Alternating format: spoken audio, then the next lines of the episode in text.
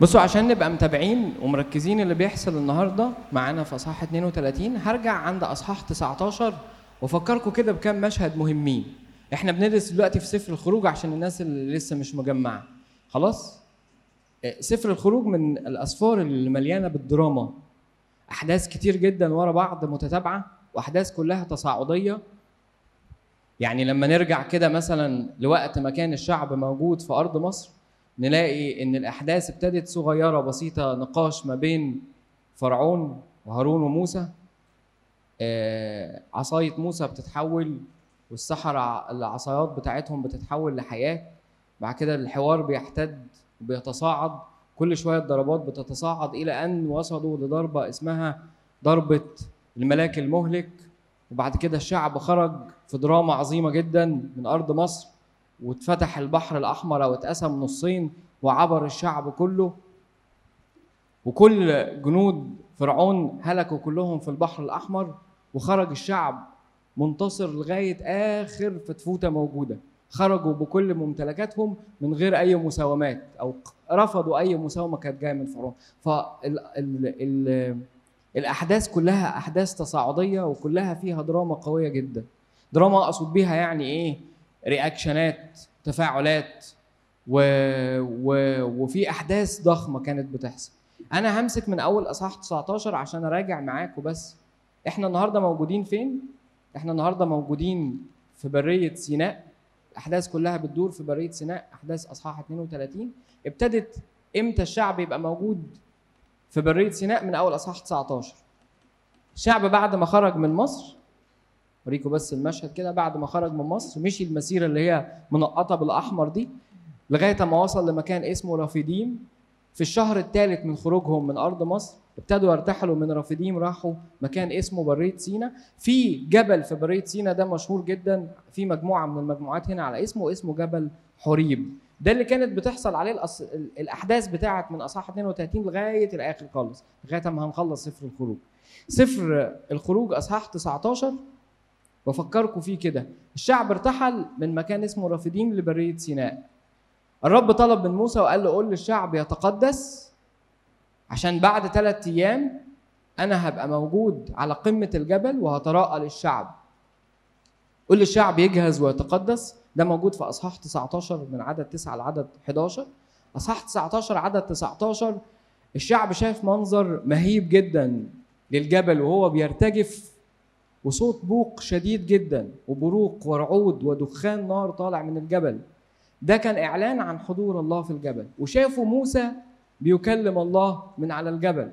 الكتاب بيوصف كده بيقول إن كان موسى بيكلم الله والله يجيب بصوت. فالناس اللي هم شعب إسرائيل كانوا بيسمعوا وبيشوفوا على مرأى ومسمع منهم كل الأحداث دي الله طلب من موسى إن هو ينزل يجيب هارون. ويقول للشعب ما حدش يقترب من الجبل لئلا يهلك. فالشعب خاف من الحدث ده وأعتقد أبونا خد وقت طويل قوي عشان يشرح الأمور دي. لو لسه فيها حاجات مش واضحة ممكن أثناء المجموعة يعني سجلوا أسئلتكم عشان نفكر بعض بيها. موسى نزل وجاب هارون. والله بيسجل هنا أو الوحي بيسجل هنا في كتاب مقدس آية مهمة جدا نحطها قدام عينينا عشان هتفيدنا في الإصحاحات اللي جاية أو في الشرح اللي جاي. الله بيقول للشعب كده أنتم رأيتم ما صنعت بالمصريين وأنا حملتكم على أجنحة النسور وجئت بكم إلي. الآن إن سمعتم صوتي وحفظتم عهدي تكونون لي خاصة من بين جميع الشعوب. فإن لي كل الأرض وأنتم تكونون لي مملكة كهنة وأمة مقدسة. هذه هي الكلمات التي تكلم بها بني إسرائيل. الله بيقول لموسى دي دعوتكم. من أول ما طلعتكم من أرض مصر وجبتكم بريه سيناء وشفتوا كل العظمة والأحداث العظيمة اللي أنا عملتها معاكم دي دعوتكم. أنا عايزكم تبقوا أمة مقدسة عايزكم تبقوا مملكة كهنة عايزكم تبقوا شعب خاصتي. تمام؟ كمل الأحداث اللي بعد كده. صح 20 الرب بيحذر موسى بشكل واضح وبيقول له قل للشعب الآتي هكذا تقول لبني إسرائيل. إنني من السماء تكلمت معكم. بالمناسبة أنتم كنتم شعب عايشين في وسط حضارة كلها بتعبد الأوثان متعددة الآلهة. آلهة كتير جدا موجودة في أرض مصر وأشكال وأنواع وألوان. آلهة كتير جدا. لكن أول مرة تروا إن في إله بيكلمكم من السماء موجود حي يعني حاضر. تكلمت معكم. لا تصنعوا معي آلهة فضة. ترجعوش step back لورا وما ترجعوش للحضارة اللي أنتوا كنتوا فيها وما ترجعوش للعبادات اللي أنتوا كنتوا شايفينها واللي أنتوا كنتوا بتشتركوا فيها أيام ما كنتوا في أرض مصر. لا تصنعوا معي آلهة فضة ولا تصنعوا لكم آلهة ذهب. ما تعملوش ده لأن ده لا يليق بيكم أنتوا خلاص عرفتوا مين هو إلهكم وعرفتوا مين هو وإيه هي دعوتكم. أصحاح 24 عدد ثلاثة. الشعب بيجيب بأدمت يعني بيؤكد بيقول كل الأقوال التي تكلم بها الرب نفعل. إحنا موافقين على كل اللي الرب بيقوله. موسى نزل وجاب هارون وناداب وأبيه وسبعين من شيوخ إسرائيل وطلع بيهم على جبل حريب وتراءى الرب أمامهم وشافوه عيانا وأكلوا وشربوا أمامه. ده الكلام اللي هتلاقوه في مقدمة ال- الكلمة العامة بتاعة النهاردة. أكلوا وشربوا أمامه وشافوه عيانا في أصحاح 24 في أصحاح 24 عدد 17 17 كان منظر الرب كنار آكلة على رأس الجبل أمام عيون بني إسرائيل. الدراما اللي أنا قصدت أحكيها دي عشان أفكركم من أصحاح 19 لغاية أصحاح 32 إن الشعب شاف الله وسمع صوته. وتراءى ليه بمنظر مهوب وشيوخ إسرائيل اللي هم طلعوا بالإنابة عن الشعب شافوا الله وعينوه وأكلوا وشربوا أمامه. والشعب سمع وصية الله وهو آه، بيتكلم معاهم عن طريق موسى لا تصنع لك آلهة فضة ولا تصنع لك آلهة ذهب. فسمعوا وأقروا وقالوا إيه؟ كل ما تكلم به الرب نفعل.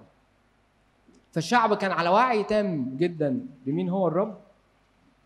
الشعب كان على وعي تام جدا بعظمة ومقدرة هذا الإله اللي هو اسمه يهوه اللي هو عرف نفسه بكده. الشعب أقر بإن هو آه، يعني كل ما تكلم به الرب نفعل. خلونا ندخل في النهارده. العنوان بتاع النهارده بتاع كلمة النهاردة الصدام الكبير. في الأصحاحات اللي فاتت كلها كان في مناوشات ما بين الشعب ما بين موسى ما بين الله على الرغم كل المشاهد اللي شافوها دي. يعني شافوا الرب. وتراءى ليهم سمعوا صوته وخرجوا من مصر بذراع قديرة ويد عزيزة وشافوا قدرة الله في مواجهة آلهة المصريين إله إله. يعني by name بالاسم. face to face وقد إيه الله كان إله قدير mighty God وأخرجهم بمعجزة عظيمة يشهد لها التاريخ حتى الآن. إلا ان كان في بينهم وبينه مناوشات. مناوشات شكلها إيه؟ كان في رحلة من التذمرات. يعني كل شوية يا موسى مش لاقيين نشرب. فين أيام ما كنا بناكل وفين قدور اللحم وفين مش عارف إيه اللي كنا بنشوفه في مصر؟ فكان في مناوشات برضه بتطلع حدتها تصاعدية كده. لغاية أما جه أصحاح 32 وكان في صدام كبير يعني كان في conflict يعني كان في حدث كده face to face هنقرأ الشاهد ونتكلم على الصدام الكبير. ولما رأى الشعب أن موسى أبطأ في النزول من الجبل اجتمع الشعب على هارون وقالوا له قم اصنع لنا آلهة تسير أمامنا لأن هذا موسى وهذا موسى دي نحطها بين قوسين وكأنه يعني موسى ده الرجل الذي أصعدنا من أرض مصر لا نعلم ماذا أصابه. فقال لهم هارون هارون ده كان وقتها قاعد على جبل حريب منتظر موسى من إن هو ينزل. لما كنا بنحكي في صح 19 من شوية موسى نزل جاب هارون وطلع هو والسبعين شخص اللي كانوا من شيوخ إسرائيل وأكلوا وشربوا أمام الرب. وموسى قال لهارون خليك قاعد منتظر هنا. وخد يشوع وتقدم يشوع انتظر ودخل موسى موسى في السحابة أو في المنظر المهوب اللي كان الله بيتكلم من خلاله. فهارون كان قاعد منتظر كان قاعد منتظر موسى. وقال له كده أي مشكلة تحصل في الشعب يحتكموا فيها ليك أنت فيرجعوا لك ويحتك ويحتكموا وقتها ليك. فالشعب خرج على هارون وقالوا له كده قم اصنع لنا آلهة تسير أمامنا لأن هذا موسى الرجل الذي أصعدنا من أرض مصر لا نعلم ماذا أصابه. فقال لهم هارون انزعوا أقراط الذهب التي في أذان نسائكم وبنيكم وبناتكم واتوني بها. فنزع كل الشعب أقراط الذهب التي في أذانهم وأتوا بها إلى هارون فأخذ ذلك من أيديهم وصوره بالإزميل وصنعه عجلا مسبوكا فقالوا هذه آلهتك يا إسرائيل التي أصعدتك من أرض مصر.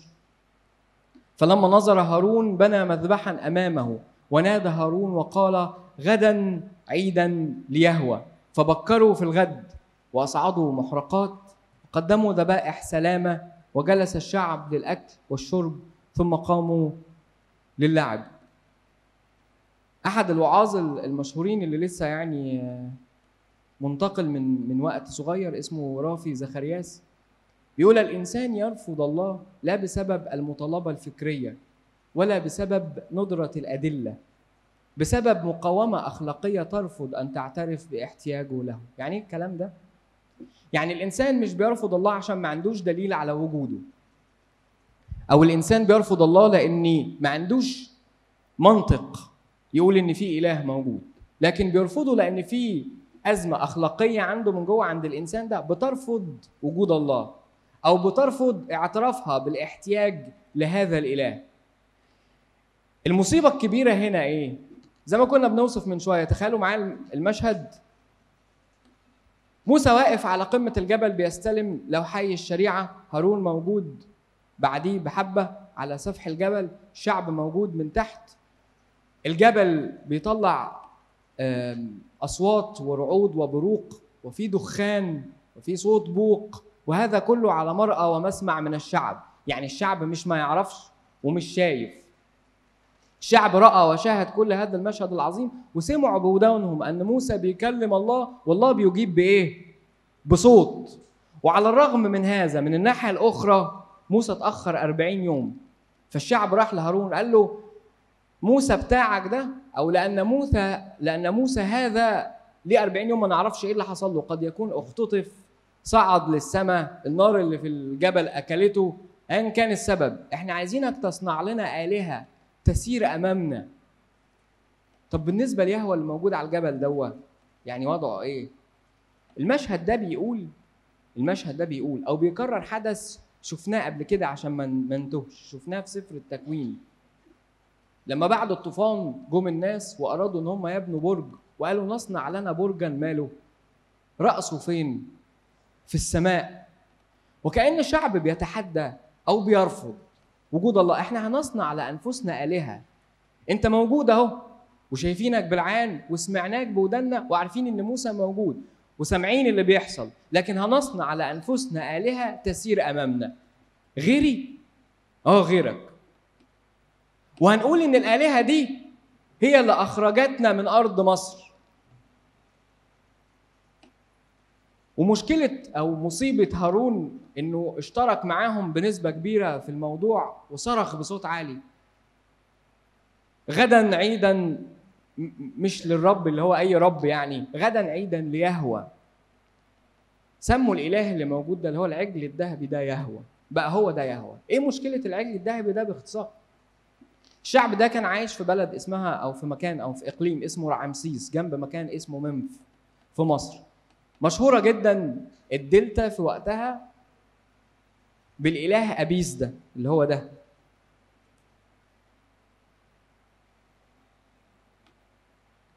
إله أبيس ده كان عبارة عن عن آه، عجل أو ثور يعني وبيختاروه باختيار معين لغاية ما بيبقى عليه رسومات وفي لسانه معرفش فيه إيه وظهره مرسوم عليه صورة نسر. وكانوا بيقدسوه. اشمعنى طيب هم كانوا بيقدسوا الإله أبيس ده بالذات أو الثور ده بالذات؟ لأنه كان بيرمز ليهم لإله آخر أو ده الشكل المجسم أو المتجسد من إله آخر اسمه بتاح. الإله بتاح عندهم ده هو إله القدرة والخلق. الإله الإعجازي. الإله اللي عمل كل الطبيعة. الإله بتاع الرقي بتاع الفن بتاع الخصوبة بتاع الخليقة. وكانوا بيرمزوا للإله ده بالشكل بتاع أبيس اللي هو الثور ده. وأحيان كتيرة قوي يرمزوا للشمس بالثور ده إنه مصدر الشمس. عشان كده دايما بيبقى محطوط فوق رأسه الدايرة بتاعة الشمس دي زي ما أنتم شايفين. كان أشهر إله موجود. وزي ما تقولوا كده يعني لو لو حبينا الماتش أو نجيب الحاجات جنب بعضيها. يهوى الإله القدير الخالق اللي هم شافوا كل ما هو ليه من مجد وعظمة. حبوا هم يصنعوا لأنفسهم زي ما مكتوب عندكم في المذكرة ملكوت شخصي. حبوا يصنعوا لنفسهم مملكة شخصية. حبوا يعملوا لنفسهم على الأرض ملكوتهم الخاص. بس بدون وجود يهوى ده إحنا هنصنع لأنفسنا إله قدير زيه؟ تمام؟ نعرفه في مصر معرفة جيدة؟ وهنجسده في شكل العجل الذهبي وهنعبده. وهنسميه يهوى وهنقول إن الإله ده اللي أخرجنا من أرض مصر. والإله ده هو اللي هيسير أمامنا. أنا مقسم في الثلاثه سلايد اللي جايين إيه اللي دفعهم لكده؟ يعني إيه اللي خلاهم يروحوا للمنطقة دي؟ الأول أنتم معايا ولا في حاجة وقعت منكم؟ مركزين معايا؟ طيب تمام. إيه اللي خلاهم وصلوا لكده؟ الإجابة الأولانية إن هم وقعوا في ربنا وقعوا في الله. زي ما بيقول سفر المزامير في مزمور 78 هم وقعوا في ربنا. وقعوا في ربنا يعني حصل بينهم وبين بعض اختلاف على الأهداف اختلاف على وجهات النظر. زي ما يبقوا في اتنين أصحاب كده وحد دخل وسطيهم فوقعهم في بعضهم وقعوا في الله. ودي كانت نتيجة مش غريبة يعني. كانت نتيجة متوقعة لأن كل الرحلة اللي ماشيين فيها مع الله من وقت خروجهم كانت مليانة بالتذمر والنكران. لدرجة إن الله دعاهم دعوة عشان يكونوا أمة مقدسة. عشان يكونوا خاصته لكن كان كل ما هو يشغل بالهم تسديد احتياج. غالبا كانت وجهة نظرهم عن الله إنه إله هياخدهم يعني مش هيلاقوا صحراء. هم خرجوا واصطدموا لقوا صحراء. هيتدلعوا وتبقى الأمور مرحرحة وهينتخوا زي ما بيقولوا كده وعايشين حياتهم زي ما كانوا أسيادهم يعني عايشين في مصر. لكن هم طلعوا لقوا إيه؟ لقوا صحراء ولقوا وجهة نظر غير وجهة نظرهم ولقوا دعوة مختلفة عن اللي هم كانوا راسمينه في مخيلتهم. الله عايزهم أمة مقدسة لكن هم عايزين يعيشوا حياة سهلة يعني حياة مترفة حياة فيها رحرحة حياة فيها كل المتع اللي ممكن ياخدوها في أي وقت. فده كان متوقع. الجزء الثاني إن مشكلتهم الكبيرة إن هم كانوا محصورين حوالين ذواتهم. يعني إيه؟ يعني هم مش شايفين غير اللي هم محتاجينه بس.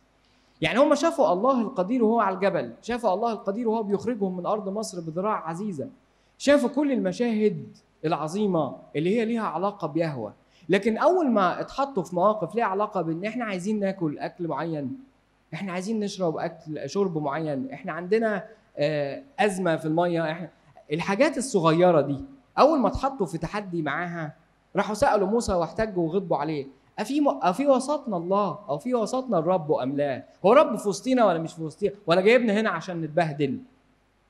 بعد كل الدلائل والبراهين اللي شافوها دي لا زالوا بينكروا أو بيستنكروا وجود يهوه وسطيهم. فالمشكلة الأولانية وقعوا في الله ليه؟ لأن هم كان عندهم تخيل معين لحياتهم. أو هم كان عندهم رغبة معينة ورسمة معينة في خيالهم لبعد خروجهم من مصر. أو هم كان عندهم عندهم اشتياقات أخرى غير الدعوة المقدسة اللي الله كان داعيهم ليها. النقطة الثانية من غير ما أطول كانوا عايزين يبنوا لنفسهم ملكوتا خاصا بشكل معين في العبادة وبإله معين يعبدوه. إله معين يعبدوه بشكل ملموس وحسي يبقوا شايفينه بعينيهم. بديل ليهوى وده اللي بان قوي من دعوة هارون غدا عيدا للرب غدا عيدا ليهوى إحنا عايزين إله على مزاجنا بطريقتنا نعبده بالشكل اللي إحنا عايزينه. إله مجسم يعبر عن وجود قوة عظيمة إحنا مش شايفينها بس إحنا نبقى شايفينه هو في شكل العجل الذهبي. رقم اتنين إله تحت قيادتنا. إحنا اللي نقول له مش هو اللي يدينا الوصايا والتأديبات. على الرغم من إن كون إن يبقى في شعب مميز عند الله القدير وشعب عنده ناموس من الله مستلمه دي كانت في الوقت ده يعني حاجة من ضمن الحاجات اللي حقهم يتباهوا بيها أو ميزة. لأن الشعوب الأخرى الأممية كان ناموسها هو ذاتها. يعني ضمايرها قوانينها الأخلاقية اللي بتحطها والقوانين الوضعية اللي بتتحط دي قد تكون عادلة أو غير عادلة قد تكون بتحكم أو بتنصف الفرعون أو الملك أو الكبير بغض النظر عن الشعب اللي موجود. هدفها في الأول وفي الآخر إرضاء الملك مش هدفها في الأول وفي الآخر السعي ناحية تقديس وتتميم مشيئة الله. فالشعب ده كان عايز إله على مزاجه. هو اللي يقوده مش العكس. هو اللي يتمم مشيئته. يعني عايز إله يتمم مشيئة الشعب مش العكس. هم عايزين يرسموا لنفسهم المملكة أو الملكوت بالشكل اللي في بالهم وينفذوه ويعيشوه. كانوا عايزين شكل عبادة معينة. إيه شكل العباده دي؟ تتمحور حوالين إيه؟ تتمحور حوالين عبادة الذات. يعني إيه عبادة الذات؟ يعني مركز عبادتهم هو نفسهم هو ذاتهم هو كبريائهم. مش بقصد بالكبرياء التفاخر يعني لكن هم عايزين يرضوا ذواتهم باحتياجاتها. عايزين يرضوا ذواتهم باحتياجاتها. وكأنهم بيتحدوا الله زي ما كنت بقول لكم من شوية كده. أنت موجود. أنت يهوى اللي موجود على الجبل. شفناك ورأيناك لكن إحنا عايزين نعبد آلهة أخرى من صنعنا من مخيلاتنا بطريقتنا. وده اللي قادهم بعد كده أو اللي كان سبب بعد كده في انحراف الشهوات. بما إن في في الحياة كبرياء دايما دور على أسباب سقوطك يعني شوف أنت واقع فين شوف إيه الحتت اللي أنت بتقع فيها. واعرف إن ورا السقطات دي عنصر مهم جدا اسمه الكبرياء. مش بتكلم على الكبرياء اللي هو التعالي. يعني أنت ممكن تبقى شخص باين عليك إنك ديسنت ووديع يعني. لكن أقصد بالكبرياء اللي هو ممكن يبقى إدانة الآخر. ممكن يبقى الحكم على الآخر. هو ده نوع من الكبرياء. سأل أب شيخ وقال له يا أبي أنا بحارب بشدة معلش هطلع كده يعني حتة روحية شوية عن الدراسة دي. يا أبي أنا بحارب بشدة حرب ليها علاقة بالنجاسة والشهوات. قال له طب حكي لي عن الإدانة في حياتك. قال له يا أبي إيه علاقة الإدانة بالسقوط في الشهوات؟ أنا مشكلتي في السقوط في الشهوات النجسة مش في الإدانة. قال له أنا بقول لك إن كنت تضع نفسك مكان الله وتدين الآخر فده هو المدخل لكل خطية. أحيانا كتير الكبرياء ده ليه مظاهر كتير قوي. فكون إن الشعب ده رجوعا للموضوع اختار إنه يبقى مركزيته ذاته إلهه هو ذاته بيعبد اللي تراه ذاته بيعبد تسديد احتياجات ذاته. عايز يعيش الحياة اللي فيها شهوة عايز يعيش الحياة اللي فيها إشباع لذاته. متغاضي بالتمام عن دعوته المقدسة متغاضي بالتمام عن إنه يعيش جوه مشيئة الله. ودي بتبقى أزمة عندنا إحنا شخصيا. هو عايز الله يتلاقى معاه لما يبقى عنده احتياج شخصي. فيروح لله لما يبقى عايز يشرب وعنده أزمة مية. فيروح لله لما يبقى عنده أزمة مصيرية. فيروح لله لما يحس إن هو محتاج يرجع لأيام زمان وقدور اللحم. وعايز أقول لكم دليل على اللي أنا بقوله. أول مرة الرب وفر لهم المن والسلوى مش كان عن نفسكم تاكلوا لحم زي ما كنتوا في أرض مصر؟ طب هوفر لكم المن والسلوى أول ما وفر لهم المن والسلوى قال لهم جمعوا يوم بيوم احتياج يوم بيوم. ما تبصوش لاحتياجاتكم. بصوا لتتميم مشيئتي لأن كل الأمور دي أنا متوليها وقادر على توفيرها. تيجي تبص تلاقيهم هم إيه؟ بشكل غير مباشر انكروا انكروا برضو وجوده. بشكل غير مباشر انكروا صلاحه. بشكل غير مباشر انكروا رعايته. فابتدى كل واحد فيهم يلم بزيادة لغاية أما الأكل فسد. فالله قال لموسى يعني بين قوسين أنا مش مبسوط من اللي بيحصل ده. ليه؟ لأني أنا معلش بعيد وازيد في الحتة دي لأنها مهمة وعايزة تبقى واضحة. لأن الإله اللي كانوا عايزين يعبدوه هو ذاته. عشان ما حدش بس يتوقع إن إن هم كانوا مش فاهمين. لأني اتسألت الأسئلة دي وأنا في المجموعة أثناء ما كنا شغالين يعني. مش فاهمين. أو سذج أو على نياتهم أو ما عرفوش. لا هم كانوا يعلموا جيدا لكن هم اختاروا إن هم يسيروا في عبادة لها علاقة بإشباع احتياجاتهم وذواتهم فقط. يبقى النقطتين المهمين هنا عشان ما نروحش. الصدام الكبير يعني اصطدموا ووقعوا في ربنا. وقعة كبيرة قوي. كانت بدايتها تذمرات كتير ورا بعض. ابتدت حدتها تتصاعد مع الأيام لغاية أما وصلوا إن هم استبدلوا وجود يهوى بآلهة أخرى وثنية. شوف تعليق القديس كرولوس الكبير على النقطة دي. بيقول كده كما لو كانوا لا يعرفون قوة الله كلية القدرة بالرغم من أنهم قد سبقوا ورأوه على جبل سيناء في هيئة نار. زي ما يكون ما يعرفوهوش يعني وزي ما يكون ما شافوهوش قبل كده نفس الكلام اللي كنا بنقوله وقد سمعوا بأذانهم صوته وقد توسلوا إلى موسى أن يتوسط لأجلهم. لكن كم كانوا مملوئين من عدم التبصر؟ يعني ما كانش عندهم بصيرة. وهذا يلاحظه أي أحد عليهم. وفي مكان تاني يقول كده القديس كورولوس هذا بالضبط ما عانى منه الشعب الإسرائيلي. فبسبب أن عقلهم لم يتجه نحو التقوى كانوا رافضين التقوى كانوا رافضين الدعوة والسير في دعوتهم المقدسة. ولا كان قلبهم مرتكزا على الله. ما كانتش ركيزتهم هي الله. مرتكزا على الله يعني ما كانش الله هو شاغل بالهم. تتميم مشيئته هي اللي في بالهم. زي ما إحنا احيان كتيرة كده بيحصل معانا التركة دي. يبقى عندي رغبة في إن أنا ألجأ لله وأسمع مشورته في أمور مصيرية. عشان إيه؟ عشان أقلل المخاطر. عشان أقلل الريسك لكن هل الدافع اللي جوايا إن أنا أتمم مشيئته لا. إيه الدليل؟ إن أنا لو رجعت حياتي كلها لورا ممكن ألاقي إن أنا كل حياتي لورا بعيد عنه بس أنا بروح له في لقطات معينة وكأنه ساحر يعني وكأني بضرب الودع بروح له في لقطات معينة بقول له إيه إيه رأيك في الحتة أعمل فيها إيه أهاجر ولا أقعد؟ أخش صيدلة ولا أخش طب؟ أتجوز فلانة ولا ما أتجوزهاش؟ طب وباقي حياتك شكلها إيه؟ هل حياتك كلها بتسعى بدأب انها تبقى ماشية في مشيئته؟ ولا كان قلبهم مرتكزا على الله. ما كانش هو محور ارتكازهم ولا هو اللي شاغل بالهم ولا تتميم مشيئته هي اللي شاغلة بالهم. فقد رجع إلى الوراء وأحب جرائم عبادة ادعاء الشعب يعني. رجع إلى الوراء بقلبه يعني وأحب جرائم عبادة الأوثان اللعينة والمقززة. الكتاب المقدس في العهد الجديد بيشهد نفس الشهادة. دفاع القديس إستفانوس أثناء المحاكمة بيقول كده الذي لم يشأ أباؤنا أن يكونوا طائعين له على موسى بل دفعوه ورجعوا بقلوبهم إلى مصر فعملوا عجلا في تلك الأيام وأصعدوا ذبيحة للصنم وفرحوا بأعمال أيديهم فرجع الله وأسلمهم ليعبدوا جند السماء. جند السماء مقصود بها المخلوقات اللي موجودة في السماء كواكب الشمس العبادات الغريبة اللي هم ورثوها من الأمم بعد كده. كما هو مكتوب في كتاب الأنبياء. هل قربتم لي ذبائح وقرابين أربعين سنة في البرية يا بيت إسرائيل؟ أقرأ تاني عشان لو مش واضح. الذي لم يشأ أباؤنا أن يكونوا طائعين له بل دفعوه ورجعوا بقلوبهم إلى مصر. يعني قلبهم كان ميال للحياة والشكل بتاع العبادة بتاع مصر شهوات مصر.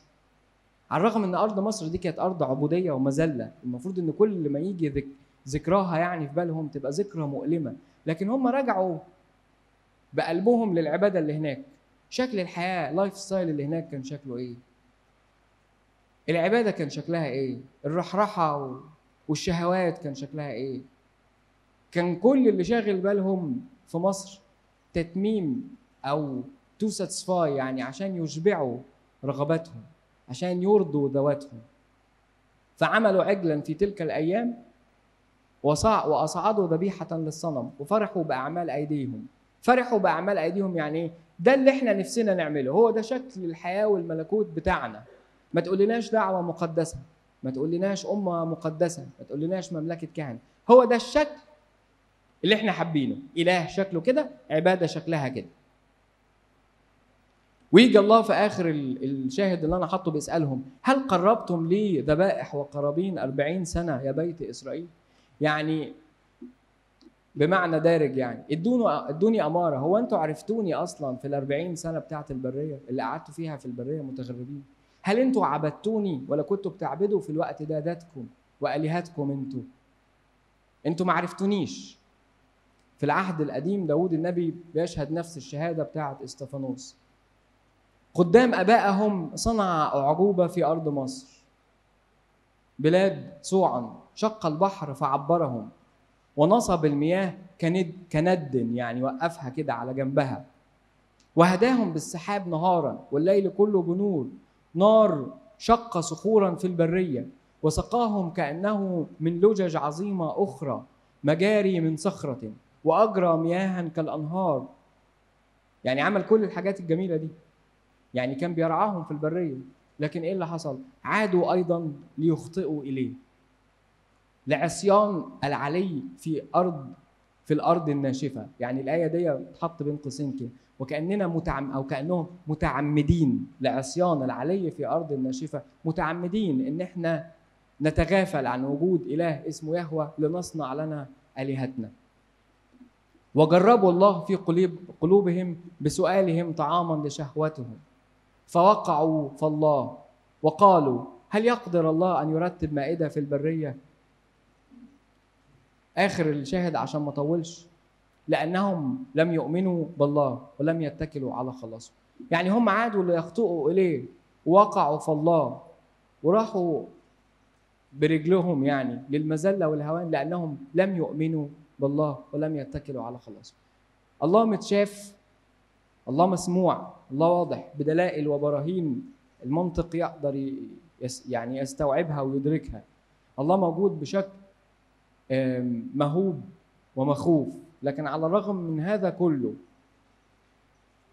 يعني استبعدوا الله من المشهد موجود زي ما هو موجود بس استبعدوا الله من المشهد وأقروا كده إن إحنا إيه هنصنع لنا ملكوتا خاصا أنا والله ده جزء روحي تطبيق على الدراسة ال- ال- الشواهد اللي فاتت.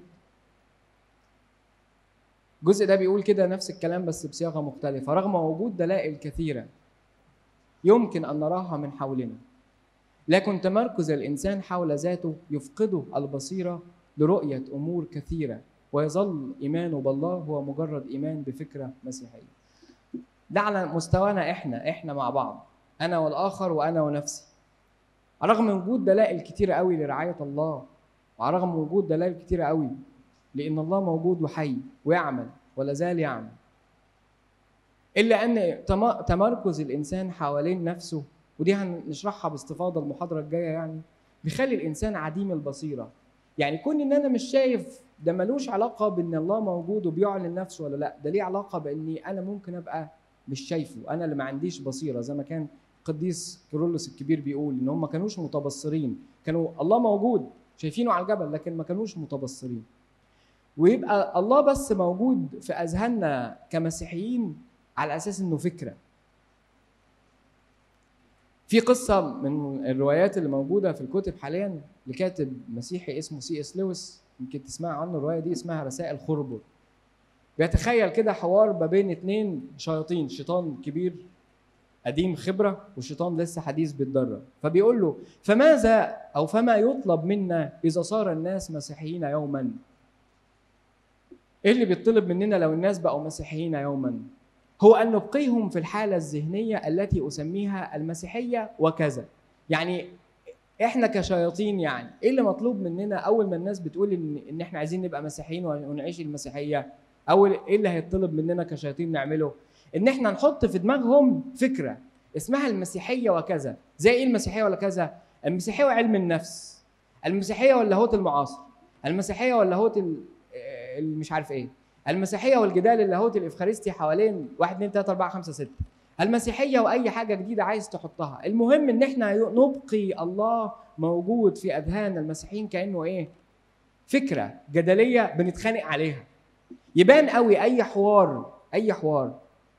الحوار ده مركزه الله ولا مش مركزه الله لما تلاقي نهاية الحوار ختمت إزاي؟ أول ما تلاقي الاثنين مسكوا في بعض وقطعوا هدوم بعضيهم تعرف إن الله مش موجود في الوسط. الله مش موجود في الحوار. خش أي حوار لاهوتي أو راقب أي حوار لاهوتي ما بين اثنين على ال social media. أول ما تلاقيهم مسكوا في خناق بعضيهم اعرف إن الله مش موجود في الوسط. ليه؟ لأن الله محبة. لو الله موجود في الوسط هتلاقي إن الاثنين بيقدموا وجود الله على ذاتهم وكبريائهم وجدلياتهم ونظرياتهم. وإحنا على على نفس المستوى.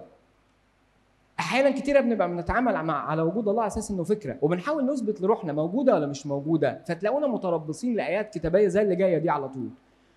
فغضب الرب فندم الرب فرجع الرب. هو ربنا ده بيغضب. يا جماعة هو إحنا لسه هنتعرف على الله؟ ما هو أصل إحنا الله بالنسبة لنا فكرة فبنحاول نظبطها يعني عشان نشوف هن... هنقبلها ولا مش هنقبلها. خش في النقطة اللي بعدها.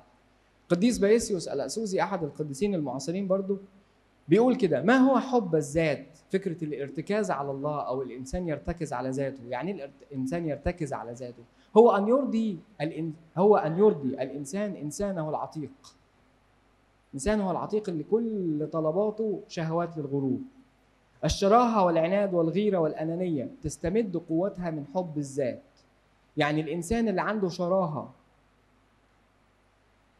الإنسان اللي عنده غيرة الإنسان اللي عنده أنانية الإنسان اللي, اللي بيقارن نفسه طول الوقت بناس الإنسان اللي بيحط الناس تحت الميكروسكوب عشان يقيمهم. الإنسان اللي بيدين الآخر كل ده جاي من من منطلق إيه؟ ارتكازه على ذاته. الموضوع ده محتاج يبقى تحت الفحص باستمرار. من يحب ذاته لا يعير اهتم... لا يعير اهتماما لأي شخص آخر. يطلب ما يناسبه ويؤمن راحته. زي ما حصل مع شعب اسرائيل إحنا عايزين يناسبنا هي دي شكل العب... العبادة اللي يهمنا. ده اللي يؤمن راحتنا الجسدية. أكل وشرب ونعبد بالشكل اللي عايزينه. يقول الكتاب كده أكل الشعب وشربوا ثم قاموا للعب. اللعب دي مش قاموا يلعبوا مع بعض مثلا كورة. لا هم قاموا للعب يعني ممارسة الجنس لأن طقوس العبادة الوثنية كده. فقاموا عشان يساتسفاي شهواتهم عشان يشبعوا شهواتهم. حب الذات يكمن داخل المشيئة. عندما ينتفي وجود الذات ويملك المسيح أي الأهم يعني المهم يعني فإنه حينئذ يملك كل شيء. ومن لا يملك المسيح لا يملك شيئا. ترضى الذات يعني خلع الإنسان العتيق. وخلع الإنسان العتيق يحتاج إلى تواضع. ودي كلمة مهمة جدا يعني نحطها في مذكراتنا النهارده. الله يعلن موقفه من الخطية. فضرب الرب الشعب لأنهم صنعوا العجل الذي صنعه لأنهم عبدوا العجل الذي صنعه هارون. فضرب الرب الشعب انهم عبدوا العجل الذي صنعه هارون. ناس بتزعل قوي. أول ما بتشوف فضرب الله الشعب. والناس بتزعل قوي أول ما تسمع كلمة فغضب الله. كيف يكون الله الحنون المتسامح الغفور الرحوم بيضرب الشعب كده ويغضب كده؟ إحنا واخدين عنه فكرة إن هو ديسنت يعني. وإله حبوب. وهي دي حقيقة. لكن عشان الله يعلن عن موقفه تجاه الشر لابد إنه الكتاب المقدس يحط بين قوسين إن الله بيغضب من مثل هذه الأمور. وكلمة غضب الرب أو ندم الرب مش معناها خالص إن الله متغير المشاعر. يعني في أمر بيجي من بره يستفزه فبيبقى رد فعله كده. هناخد الكلام ده وإحنا ماشيين.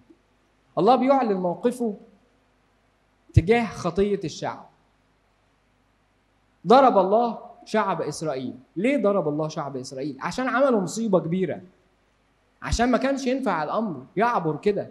ليه؟ مصيبتهم كانت اتنين وفي واحدة ثالثه راكنة على جنب. المصيبة الأولى إن هذا الشعب كان مرتكز على ذاته وبيتحدى الله. تحدي ضمني بيقول له أنا مش هتبعك. وأنا مش عايز أسير على خطاك. وأنا مش عايز أعلن إنك إلهي. مع إن ده العهد اللي بينهم وبين الله إن هم يملكوا ويديهم أرض ويبقى ليهم وإن هم نسل إبراهيم وإسحاق ويعقوب اللي يجي منهم المخلص. المصيبة الثانية إن هم صنعوا النجاسة في عين أو أمام الله على الرغم إن الله حذرهم بين قوسين لا تصنع لك آلهة فضة ولا آلهة من ذهب. فابتدى الله يصف لموسى في حوار شديد ما بينه وما بين موسى كده ثلاث أوصاف لهذا الشعب. قال له فسد شعبك. أول حاجة فسد. فسد يعني لما تبصوا على فسد وتبصوا عليها في الترجمات كده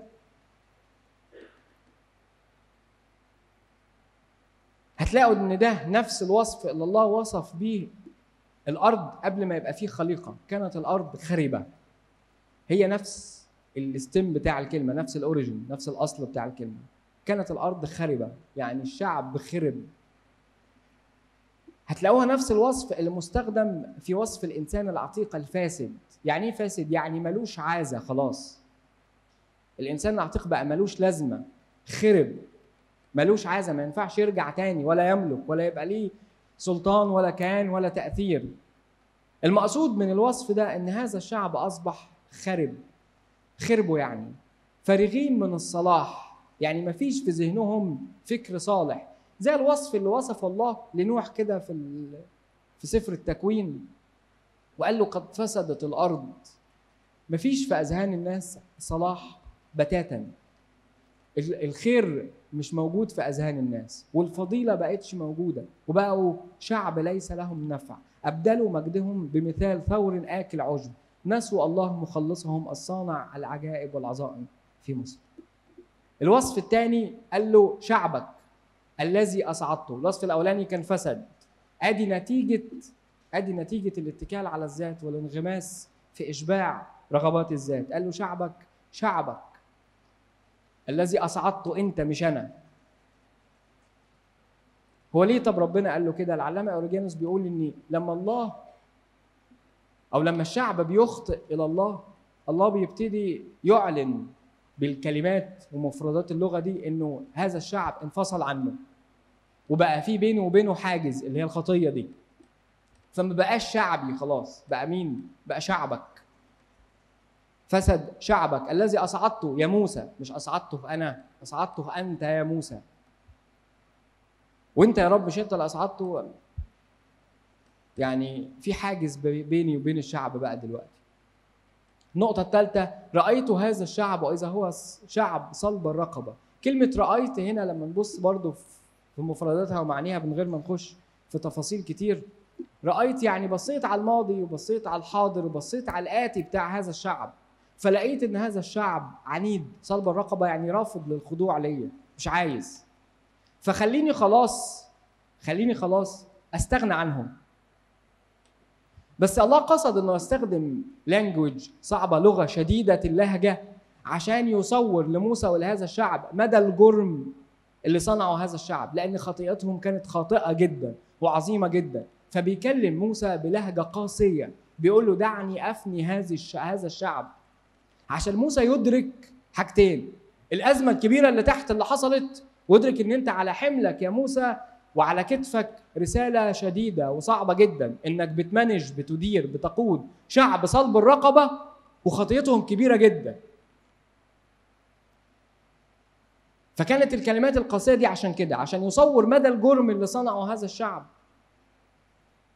رأيت هذا الشعب صلب الرقبة مش هيتعدل حاله فدعني أفنيهم. عشان تعرف يا موسى الأزمة الكبيرة اللي الناس دي موجودة فيها. وعشان تعرف الحمل اللي عليك في دعوتك ورسالتك نقطة رقم ثلاثة عشان تعرف إن الشعب ده مش هيتصلح حاله، فأنت هتفضل على هذا المنوال طول الوقت، هتقف أمامي في الصغر من أجلهم، دي دعوتك. تلاقوا كلمة صلب الرقبة دي جت في شواهد كتير قوي فوق تقريبا السبع أو ثمان شواهد. وإلى الآن لحد النهاردة هذا الشعب صلب الرقبة، قديس بولس الرسول في رسالة كورنثوس الثانية بيقول إن حتى يومنا هذا حتى يومنا هذا أول ما بيفتح العهد العتيق عشان يقرأ أمام الشعب فالشعب بيضع قدام عينيه البرقع وكأنهم رافضين يسمعوا راضين يفهموا إن اللي بيسمعوه تم في المسيح خلاص لحد النهارده.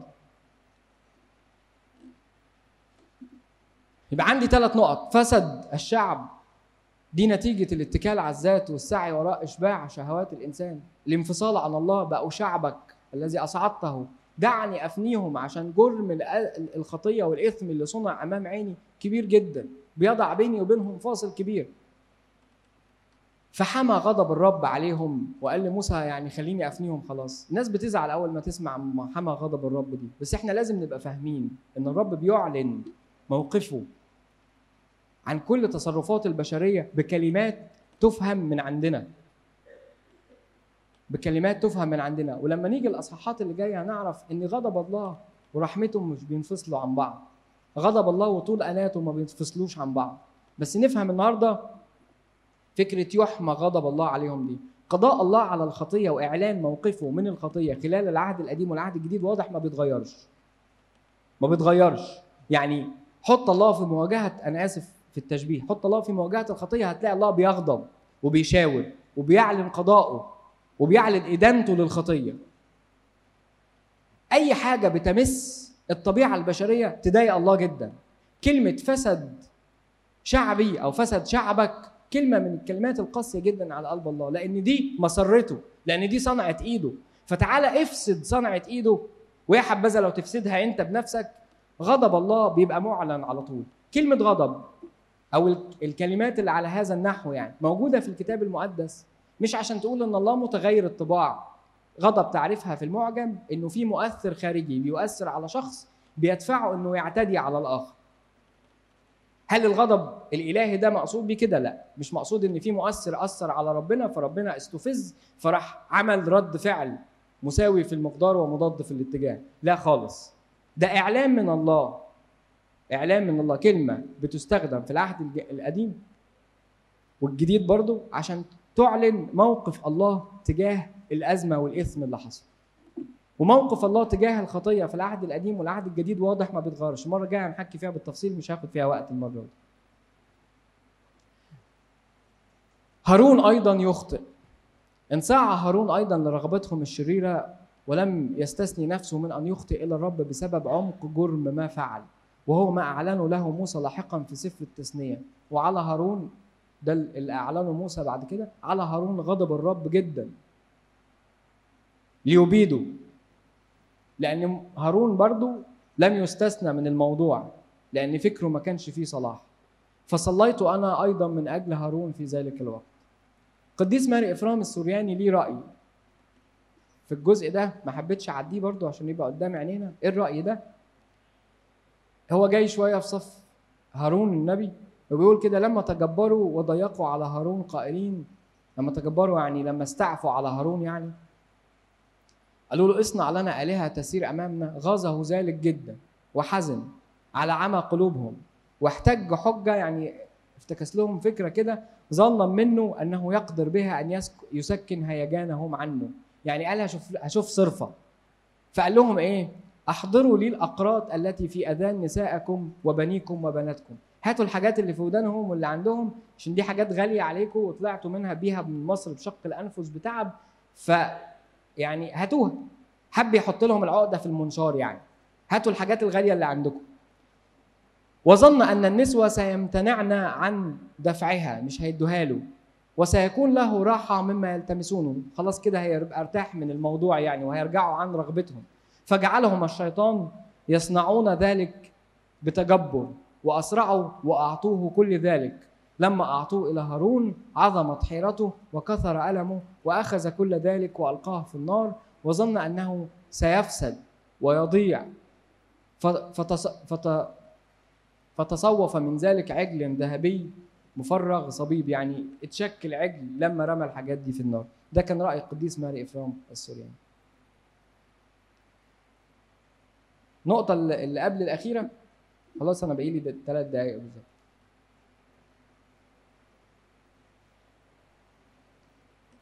لما نبص بس على هارون كده في نظرة يعني إيه سريعة. هارون قلنا مكانه كان موجود عند جبل حريب. وجودنا بالقرب من جبل حريب لا يعفينا باستمرار من أن نفحص أنفسنا. لأن أحيان كتير قوي الإنسان بيتحط في مواقف فيها تحدي فيبان إن في كان في قلبه عكاره كده. وأول ما اتحط في اضطراب أو تضييق واتحركت العكاره دي بان مشهد آخر جوه الإنسان كان مدفون ما كانش هيشوفه وجودنا في الكنيسة وجودنا في اجتماعات ما ما وجودنا في أنشطة كنسية كتير جدا لسته من الأنشطة الكنسية ولسته من الاجتماعات ولسته من الحاجات. ما يحميناش ابدا من الوقوع في نفس أزمة هارون. وبالتالي ده يتطلب مننا فحص نفس باستمرار. لا يجب أيضا أن ننظر المثالية أن ننتظر المثالية من الجميع. فكما أخطأ هارون خطية عظيمة كذلك نحن أيضا يمكننا أن نخطئ. بالرغم من أن جميعنا خدام لكن جميعنا أيضا تحت الضعف. ده يخلينا برضو ما نتوقعش دايما من الآخر مثاليه فنقع في مطب اسمه الحكم على الآخر. مش المفروض إن أبونا ده أبونا؟ إزاي أبونا يغلط الغلط ده؟ مش المفروض إن فلان ده طول النهار نايم قايم قاعد في الكنيسة؟ إزاي يطلع منه التصرف ده؟ وقد يكون ما عنديش كل الملابسات وقد يكون ما عنديش كل المعطيات لكني بقع من غير ما أقصد في خطية اسمها الكبرياء والإدانة. وإن أنا عينت نفسي قاضي على فلان فتلاقوا الضربات اللي جاية من إبليس بقى توقعني في حتة تاني بتنفذ مهمتها بكل سلاسة. شهوة أقع كذب أقع سرقة وارد. حاجات كتيرة ممكن توقعني طالما الكبرياء والذات واخدة مساحة. طالما أنا وضعت نفسي على كرسي قضاء سهل جدا إبليس يضربني في حتة تاني سي إس لويس برضو بيقول هنا بيت القصيد أن كبرياء الإنسان تنافس كل تنافس كبرياء كل إنسان سواه. يعني أنا عايز أبقى أحسن من كل الناس. ممكن ما بقاش باعلن ده بلساني لكن أنا جوايا عايز ما دام حطيت نفسي في مقارنة وأدنت آخر ده معناه إن أنا بقول إن أنا أفضل منه. فكبرياء الإنسان تنافس كبرياء كل إنسان سواه. كيف يعقل لإناس تنهشهم الكبرياء على نحو واضح أن ي... أنهم يؤمنون بالله ويبدون في نظر أنفسهم متدينين. إزاي ناس تبقى موجودة وبتدعي إن هي بتعبد الله وموجودة في الكنيسة وموجودة في اجتماعات وبتقول إن إحنا متدينين والكبرياء بينهشهم. هو بيقول كده أخشى أن يكون هؤلاء متعبدين لإله من نسج خيالهم. يعني هم برضو عندهم نفس المشكلة أو إحنا عندنا نفس المشكلة إن إحنا عندنا إله بتاعنا من خيالنا. زي ما شعب إسرائيل عملوا كده. طالما وضعنا نفسنا على كراسي القضاء والإدانة اعرف إن إن في حاجة من جوه محتاجة تتراجع تاني. موسى يشفع في الشعب. آخر سلايد. موسى واقف قدام الله في الصغر بيتضرع. وبيقول لله كده يا رب لماذا يحمي غضبك على شعبك الذي أخرجته من مصر بقوة عظيمة ويد شديدة؟ لماذا يتكلم المصريون قائلين أخرجهم بخبث ليقتلهم في الجبال ويفنيهم عن وجه الأرض؟ ارجع عن حمو غضبك واندم على الشر بشعبك. فتضرع موسى أمام الرب فندم الرب على الشر الذي قال أنه يفعله بشعبه.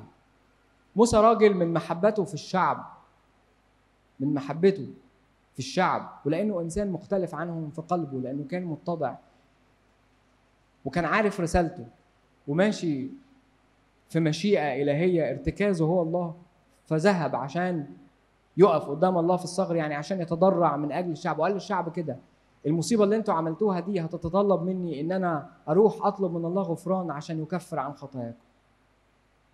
وكأن الله كان ممسوكا بموسى. وفي الحقيقة كان الله ممسوكا بمحبته للإنسان وطول أناته عليه وعلى ضعفه. وعهده مع أبائهم. الله كان عمل عهد مع إسرائيل عن أبائهم ما ينفعش يرجع عنه. الترجمة السبعينية بتترجم زي إزاي فكرة يندم. الله بيندم أو ندم أو رجع. عشان بس نبقى فاهمين صح. الترجمة السبعينية بتقول كده فأخفف غضبك غضب غيظك. أكفف غضب غيظك وكن رحوما باسم شعبك. دي اللي هي جت وارجع عن حمو غضبك. فأكفف غضب غيظك وكن رحوما باسم شعبك. فندم الرب الترجمة السبعينية بترجمها فتعطف الرب بشأن البلايا يعني الأزمات اللي كانت هتصنع التي قال أنه سيصنعها بشعبه. الترجمة السبعينية بتترجم ندم على الشر بكن رحوما باسم شعبك أو رجع الرب بأنه كن رحوما باسم شعبك. وتعطف الرب ب... ندم الرب بترجمها فتعطف الرب بشأن البلايا أو بشأن الضربات اللي كان هيعملها بشعبه لما قال لموسى خليني أفنيهم واجعل ليك أنت شعب وأعمل لك اسم مختلف عن ده. وموسى أظهر اتضاع شديد جدا مع إن هي كانت opportunity كانت فرصة. أنا هعمل ليك اسم وأصنع ليك شعب وخلينا نفني ده. فراح موسى قال له إيه؟ لو أنت هتفني الشعب ده افنينا أنا كمان معاه. وده يقول لك الفرق الكبير قوي ما بين موسى ما بين الشعب. شعب مرتكز على ذاته. موسى مرتكز على عهد ووعد الله. موسى محور حياته هو السعي أو السير في مشيئة الله. لقد صنع موسى آيات كثيرة وعظيمة لكن ليست هذه هي السبب في عظمته بل الحب الذي أظهره نحو شعبه في هذه الآيات هو ما جعله عظيما هكذا. القديس يوحنا ذهبي الفم. القديس كيرلس السكندري هكذا توسل موسى إلى الله طالبا أن يتوقف الغضب ضد الجميع. كان يجب على الذي كان وسيطا أن يشبه المسيح. النقطة دي موسى فيها رمز للمسيح. ابن الله الذي أبعد الغضب الذي كان من الله ضدنا بسبب كثرة خطايانا. أنا خلصت الجزء الخاص بأصحاح 32 يتبقى جزئين صغيرين هسيبهم لقراياتكم الشخصية الجزء العقيدي والجزء اللي ليه علاقة بالمسيح في النص. أنا أعتقد الجزء ده بتاع المسيح في النص أبونا تناوله في المحاضرات اللي فاتت بكثرة لكن الجزء العقيدي جزء أحب إن أنتوا ترجعوا وتبصوا عليه تاني